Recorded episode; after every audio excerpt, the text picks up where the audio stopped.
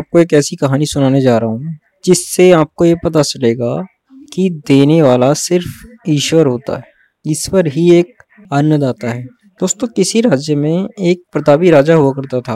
वो राजा रोज सुबह उठकर पूजा पाठ करता और गरीबों को दान देता। अपने इस उदार व्यवहार और दया की भावना की वजह से राजा पूरी जनता में बहुत लोकप्रिय हो गया था। रोज सुबह दरबार खुलते ही राजा के यहाँ गरीबों और भिखारियों की लंबी लाइन लग जाती थी। राजा हर इंसान को संतुष्ट करके भेजते। किशन और गोपाल नाम के दो भिकारी रोज राजा के यहाँ दान लेने आते थे। राजा राजा जब किशन को दान देता तो किशन राजा की बहुत वाहवाही करता और राजा को दुआएँ देता। वहीं जब राजा गोपाल को दान देता तो वह हर बार एक ही बात बोलता, हे ईश्वर, तू बड़ा दयालु है। तूने मुझे इतना सब कुछ दिया।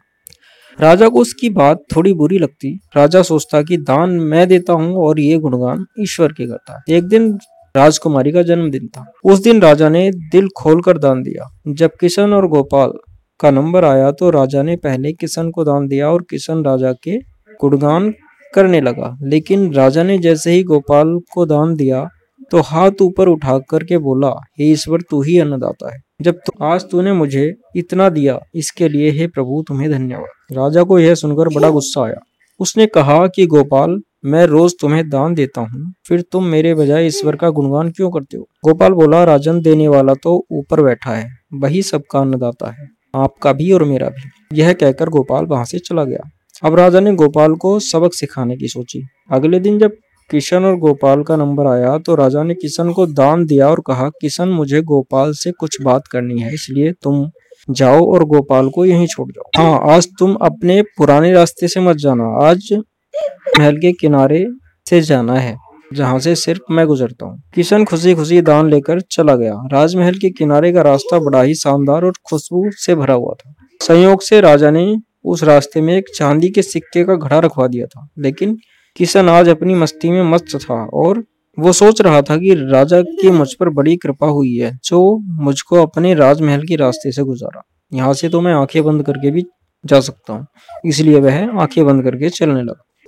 इसीलिए उसे चांदी के सिक्कों से भरा हुआ घड़ा नहीं दिखाई थोड़ी देर बाद राजा ने गोपाल से कहा कि अब तुम जाओ, क्योंकि किशन अब जा चुका होगा, लेकिन तुमको भी उसी रास्ते से जाना है।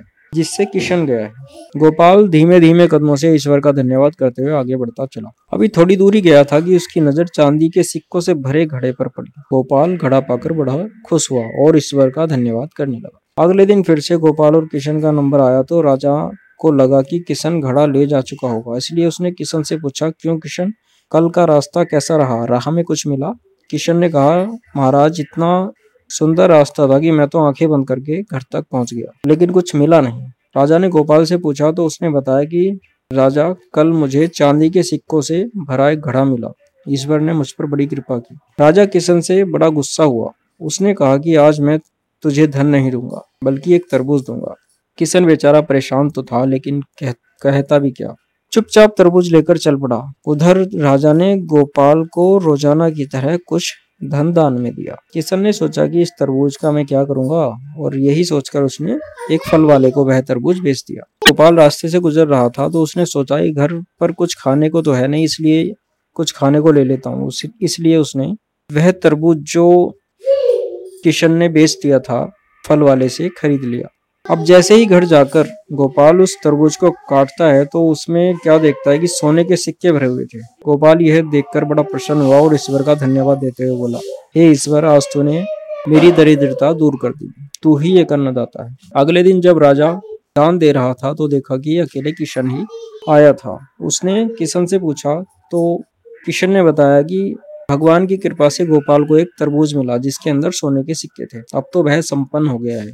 इसलिए उसने भीख मांगना छोड़ दिया है। किशन की बात सुनकर राजा ने भी अपने हाथ आसमान की ओर उठाए और बोला, हे ईश्वर, वाकई तू ही अन्नदाता है। मैं तो मात्र एक ज़रिया हूँ। तू ही सबका पालनहार है राजा को अब सारी बात समझ आ चुकी थी। दोस्तों, ईश्वर ही एक अन्नदाता होते हैं। हम तो एक माध्यम मात्र हैं। दोस्तों, ऐसी ही कहानियों के लिए मेरे चैनल को फॉलो करना ना भूलें। धन्यवाद दोस्तों।